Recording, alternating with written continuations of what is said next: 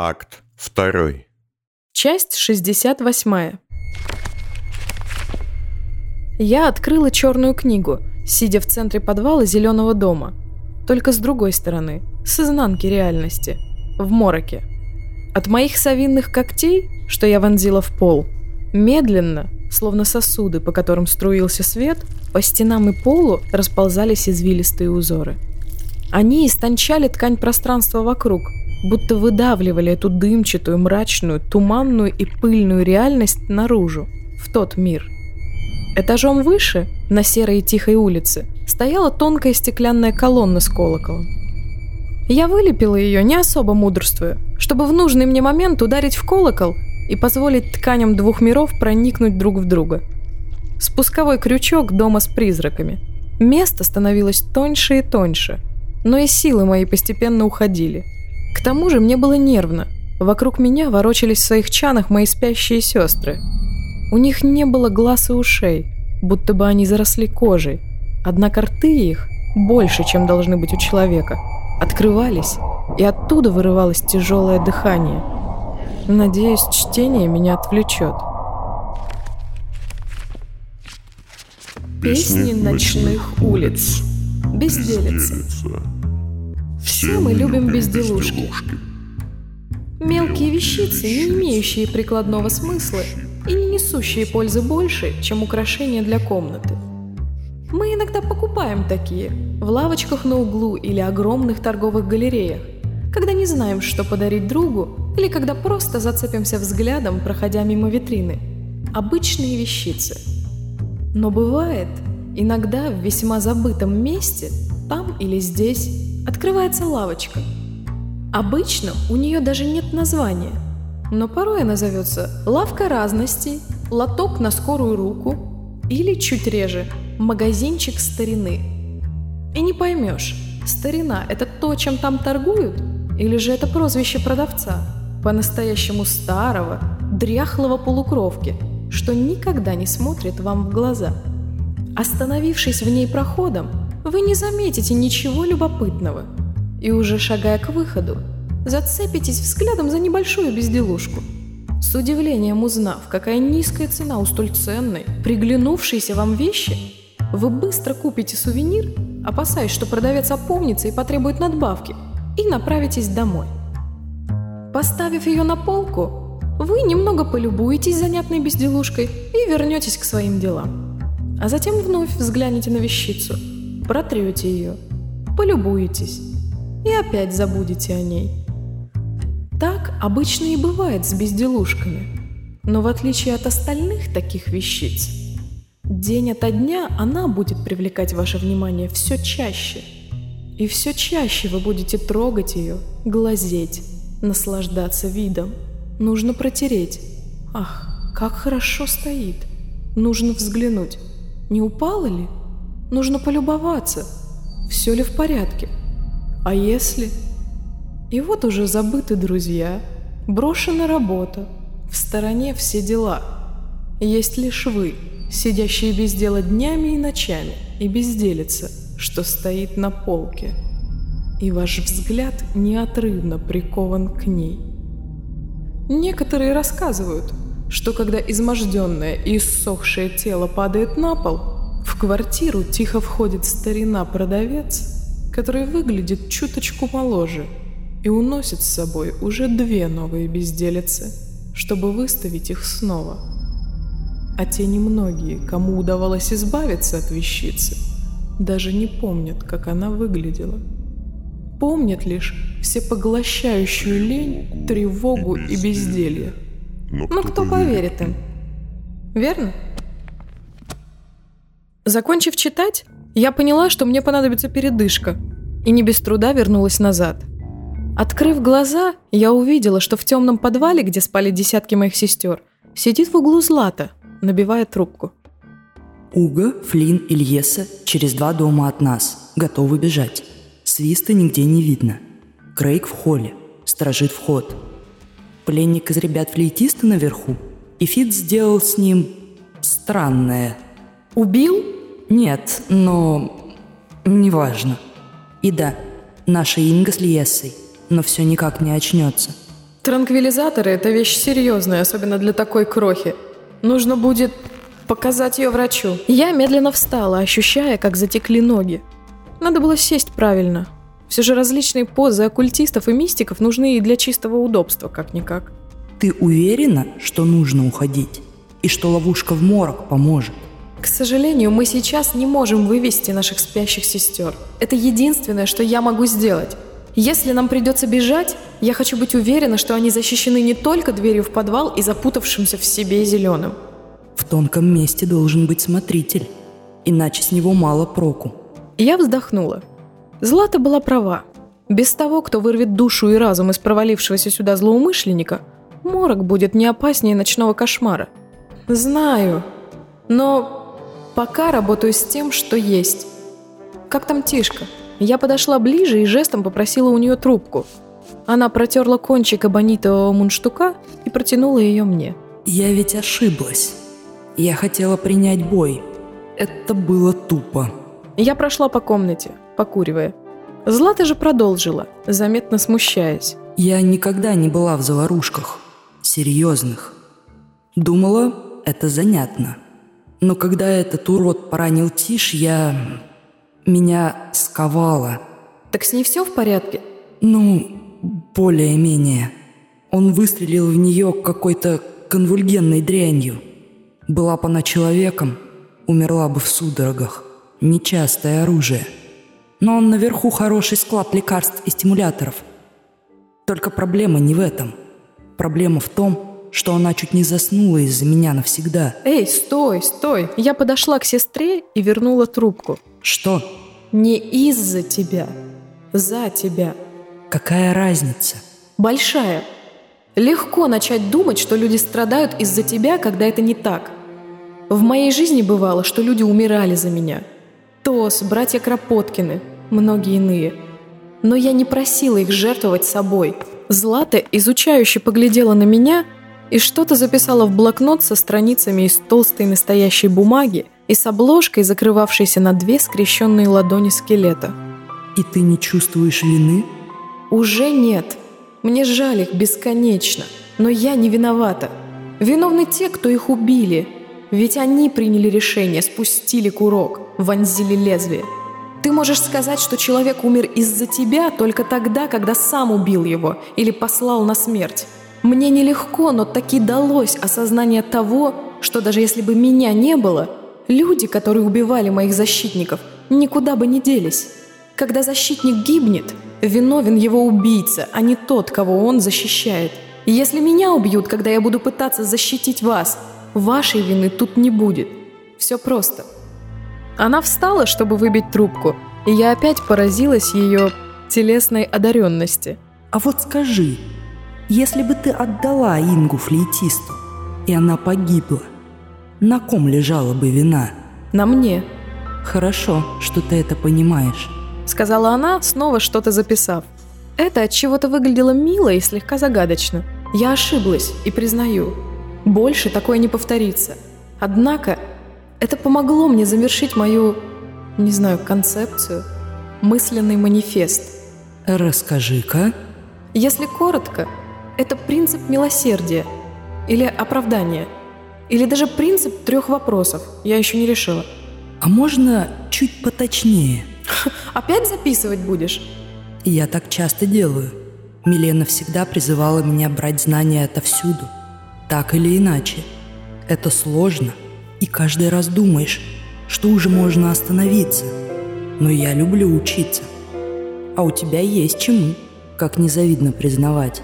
Я, устав стоять, все же я была вымотана почти на грани отключки. Обошла спящих сестер и села возле Златы.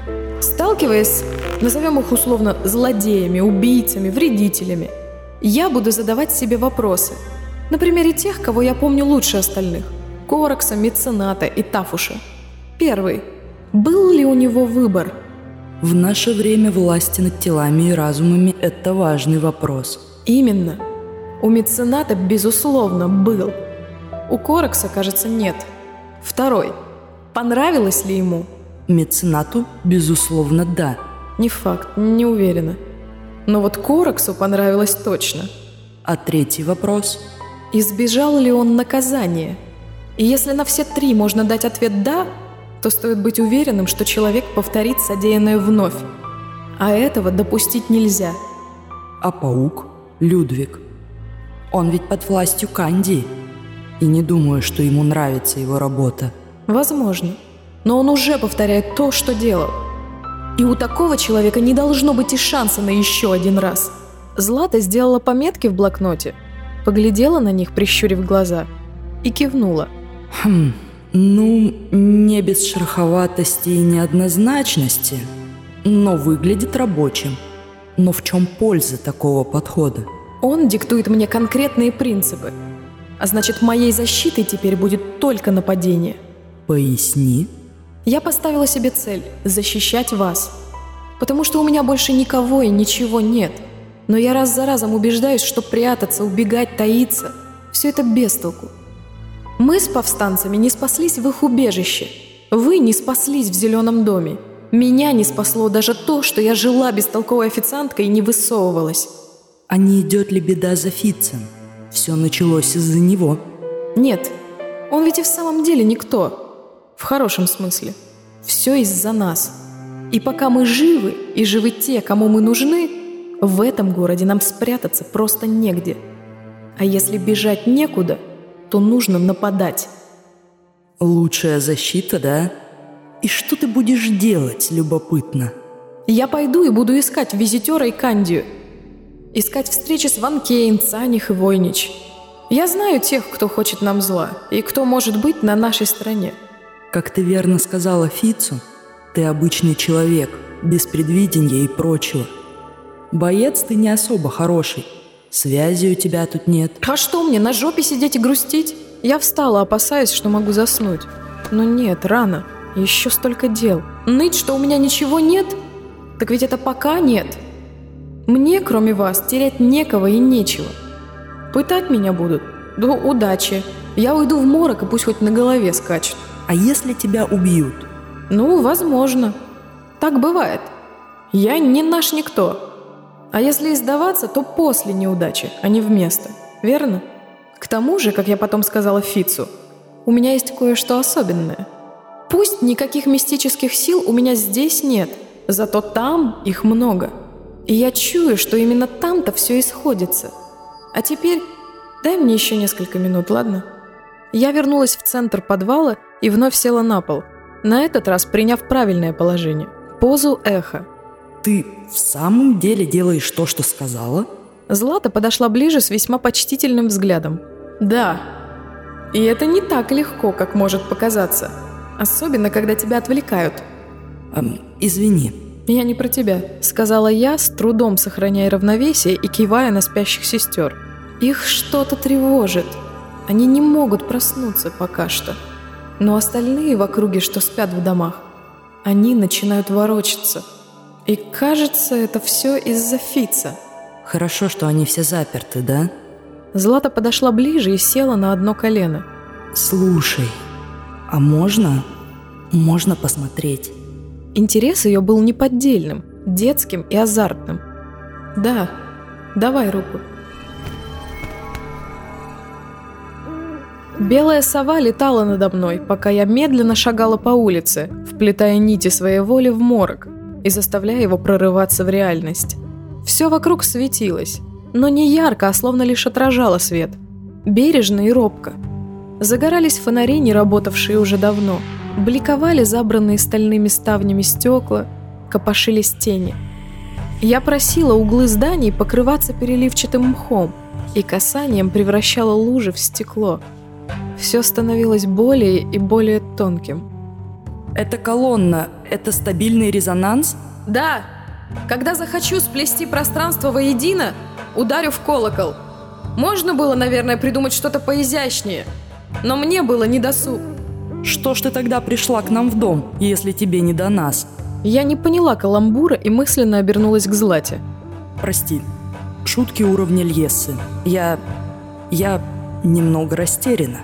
Злата была на грани моей реальности. Не совсем здесь, но уже и не там. Я видела ее краешком глаза, и не более. Этому учила ее Милена, как и меня. Поразительно. Когда ты всему этому научилась? Самое обидное, что совсем недавно. Что-то рассказала та, что смотрит двумя взглядами, что-то поняла сама. Немного пришло после путешествия в никуда, и очень много из этой книжки. Я, не глядя на Злату, фокусируя волю на кончиках пальцев, подняла и показала ей черную книгу. Она, кажется, стала ощутимо легче с того момента, как я получила ее. А что это? Не пойму толком. Набор городских страшилок, на первый взгляд. Но каждая история, она меня меняет, дает мне что-то незримо большее. Опасная штука. Знания и таланты имеют сотни форм, как и чужая память. И не бывает силы без обязательств. Помни это. К сожалению, сейчас у меня силы уже просто нет.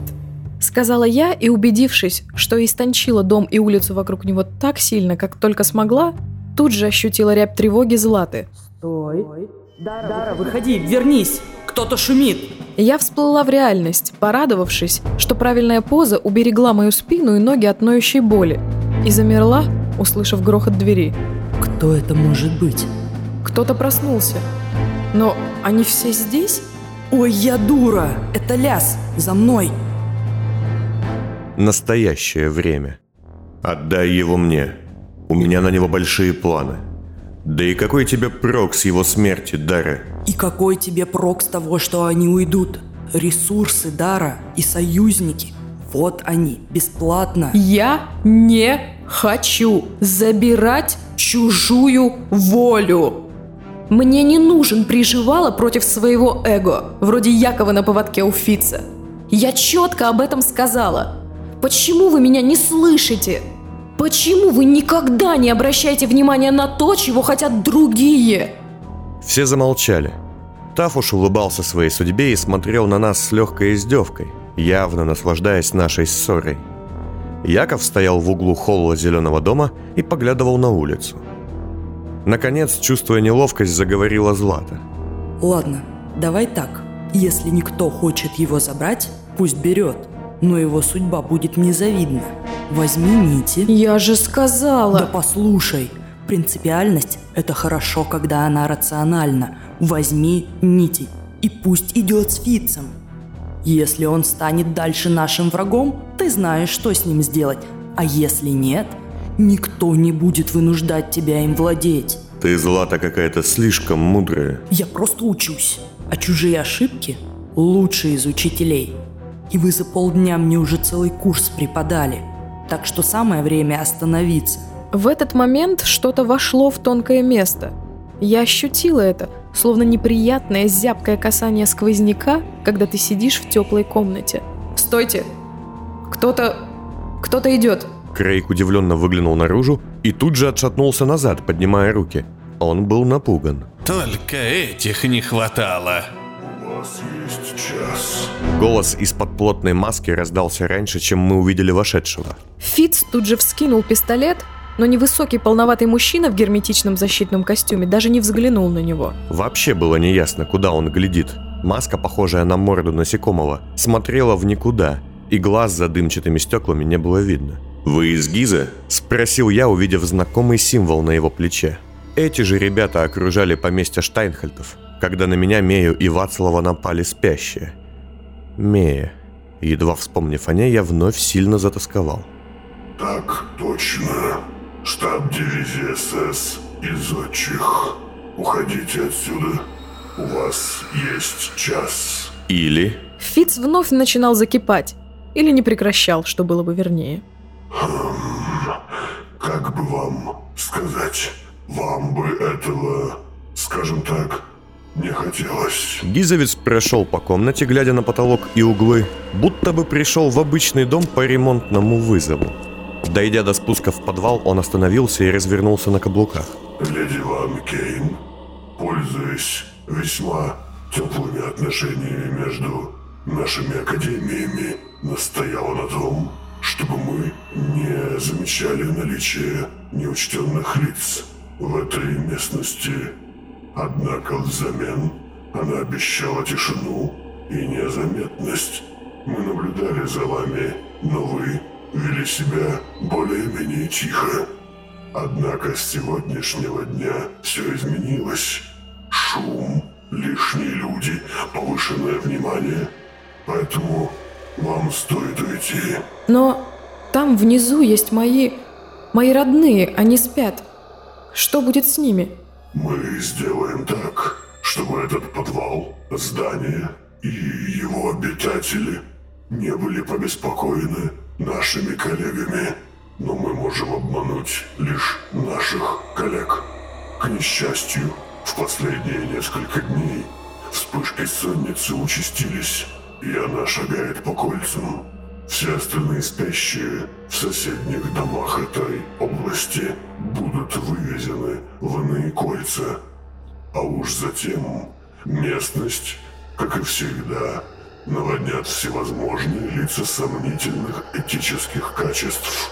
Кто? Мародеры и бандиты? Они мелковаты для первого кольца. Гниль и плесень ест каждый дом. Только здесь, в этом кольце, она утонченнее и более жестока. Мы не дадим обещаний, что ваш подвал не будет взломан. Скажите, вас в институте учат так заумно болтать? Фец, тише. Я встала между ним и зодчим и примирительно подняла руки. Именно эти люди сейчас могли решить судьбы всех нас. Я поняла. Принято. Нет, вы не поняли. Вы живы только потому, что за вас были слова леди Ван Кейн. И вы обманули как ее надежды, так и наши. Мы больше не будем ожидать. Мы больше не будем снисходительны. У вас есть час. Он замолчал, оглядев всех нас. И, как мне показалось, надолго задержал взгляд на связанном и обездвиженном Тафуше, а потом вздохнул. И чтобы было понятно на вашем языке, вы метаетесь, иначе подохнете в ближайшем будущем. То, как говорят на моем языке, ты еще не знаешь. Извините, я сделаю вид, что не услышал вас. Вы готовы сказать снова? И он шагнул к Фицу, очень демонстративно. К моему облегчению Фиц не стал выпендриваться дальше и пожал плечами. Я все сказал.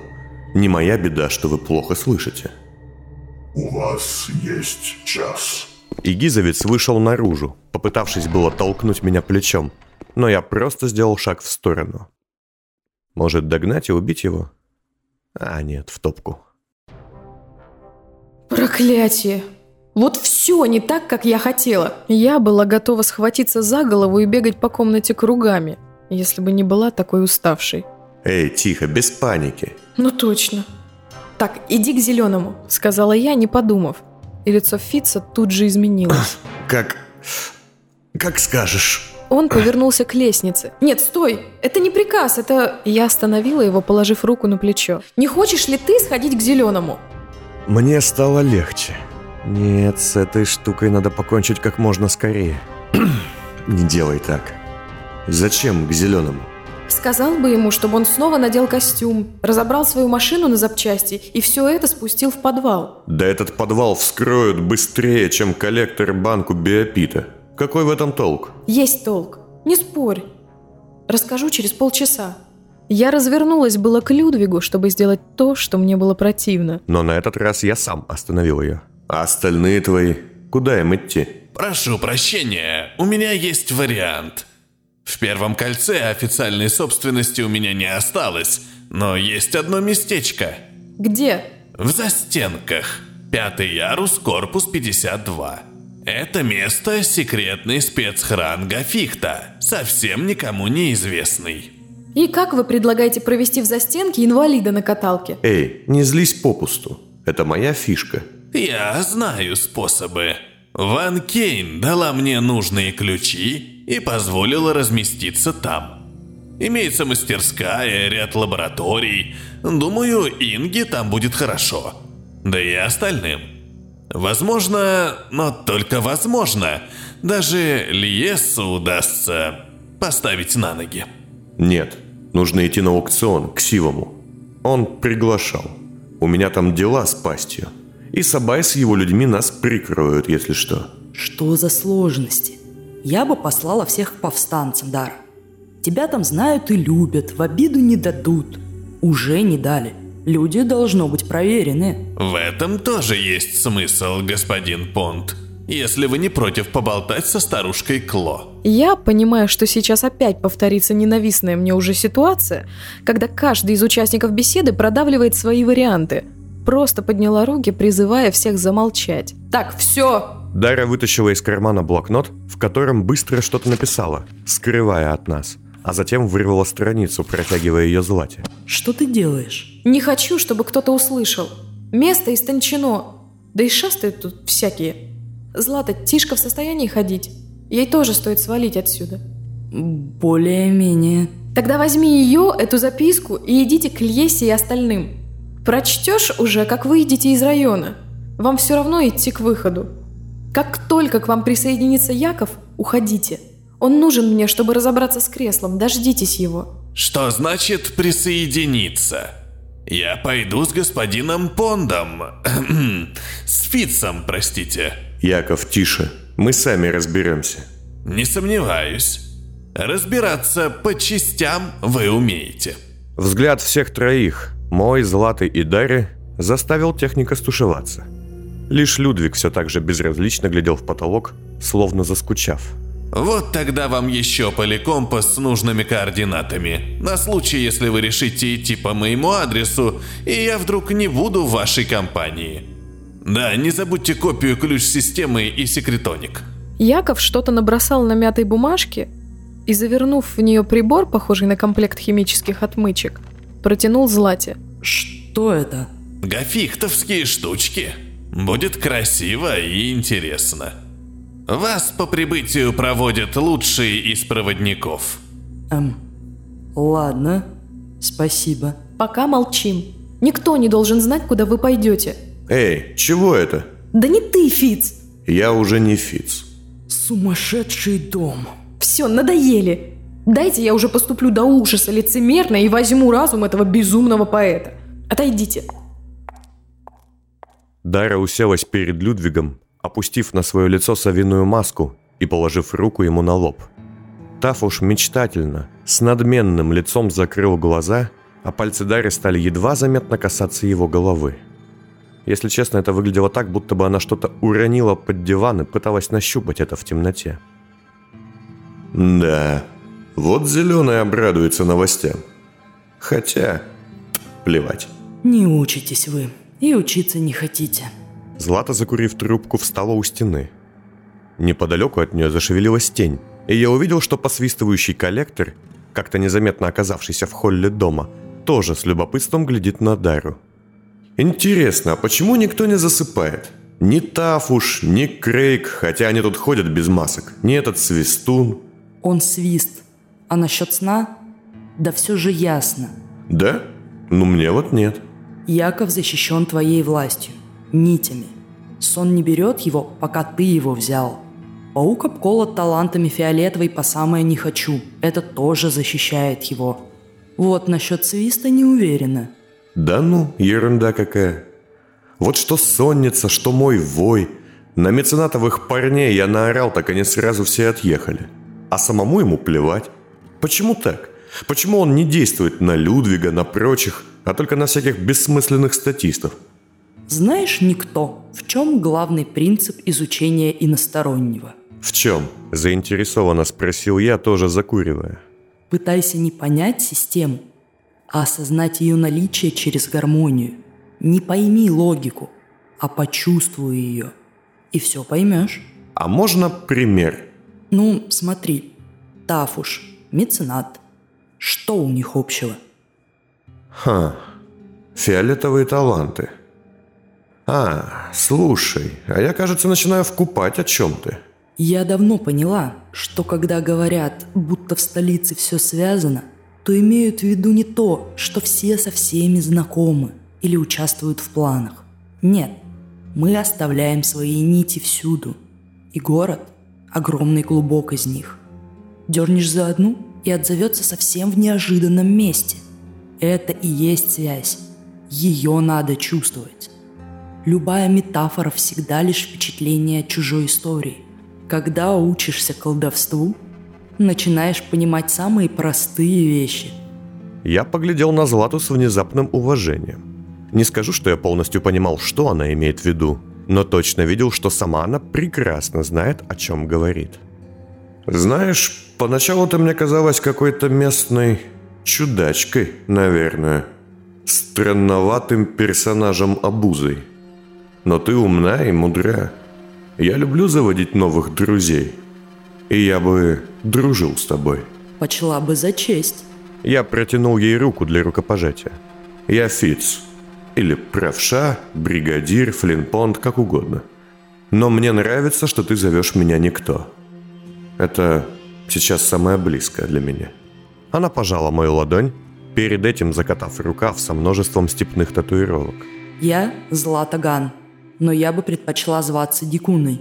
А что это значит? Это как Сабай, прозвище чудище из степи. Дикуна – это сумасшедшая девочка в деревне, у которой нет родителей, и никто не знает, откуда она взялась. Она всегда живет на окраине в хлеву и поет по ночам. Если девочка счастлива, она приносит удачу. А если нет? Злата невесело улыбнулась. А если нет, то нет. Жаль, удачи я не приношу. И вообще бесполезно. Как боевая единица точно. Я докурил, затушил папиросу каблуком и молча поглядел на Дару. «Слушай, Злата, у меня тут есть таланты. Не что-то невероятное, но вполне рабочее. Как раз про боевые ситуации. И если ты хочешь...» Ее глаза загорелись. Темный блик будто бы прошел в глубине зрачков. Но затем она подобралась и сложила руки на груди. Нет, только не из жалости, не из вежливости. Когда говоришь «если ты хочешь», это передача воли, будто тебя устроит любой исход. Если повторишь и скажешь, что сам желаешь их подарить, я соглашусь. «Ну, тогда...» Нет, нет, нет, я не хочу. В этот момент Дайра, вскрикнув, встала и попятилась назад. «Что? Что там не так?» Не надо, прошу. Она сняла маску и смотрела на свои руки с омерзением и удивлением одновременно. Я должна сама. Я не хочу быть так. Что, что с ней происходит? Злата. Злата закрыла глаза там же, где и стояла, у стены. А затем замотала головой, будто пытаясь вглядываться сквозь туман. Я не вижу. В нее... в нее что-то вошло. Нет, даже не так. Она вместе с нитями что-то взяла. А можно конкретнее? Мы не в мороке. Могла бы, сказала. Подвал, мне надо в подвал. Где тихо, где не будет слышно. Дарья бросилась вниз, к сестрам. Я развел руками и шагнул было за ней. И в этот миг ощутил изменение баланса веса. Плечевая кобура была пустой. Твою мать, она мой ствол стащила. Бежим! Мы влетели в подвал, когда уже началась стрельба. Дара, держа пистолет двумя руками, прицельно палила по пустым банкам и канистрам в дальнем конце помещения, уверенно вкладывая почти каждую пулю в нужную цель. Я быстро захлопнул дверь, чтобы приглушить звук. Не хватало еще одного визита этого хамла из Гиза.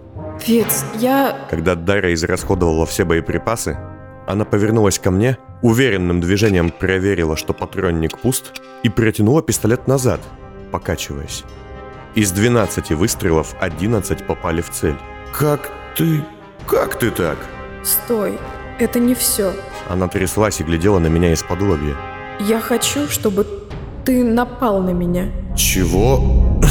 «Стой!» Но она уже сделала шаг назад и приняла боевую стойку, к удивлению, весьма профессиональную. Напади на меня, ударь. Не с целью убить, а с целью сделать больно. Срочно. «Я... я не думаю, что это...» Но я уже не мог отказать. Давай. Я шагнул вперед лениво, поднимая руку, и медленно закипая внутри из-за того, что она так играется с моей невозможностью отказать. Однако тут же получил удар в лицо. Четкий, болезненный и очень обидный. Удар был похож на падение в ледяную воду огромной глыбы, что поднимает темные брызги и пробуждает что-то очень недоброе в бездне. Если честно, это был отличный момент немного поквитаться с Дарой. Или даже сделать ей по-настоящему больно. Поставить на место. А возможно, даже основательно и окончательно отомстить. Мгла брала. внезапно, очень сильно и отчетливо. Обволакивало. Он предал меня. Обещал не врать и почти тут же обманул. Напал на флейтиста, нарушил слово. Он полон темноты, я не могу ему доверять. Убить его. Нет, нельзя. Что за бред? Я... Что за... Что такое я думаю? Или все же... Сумасшедший дом.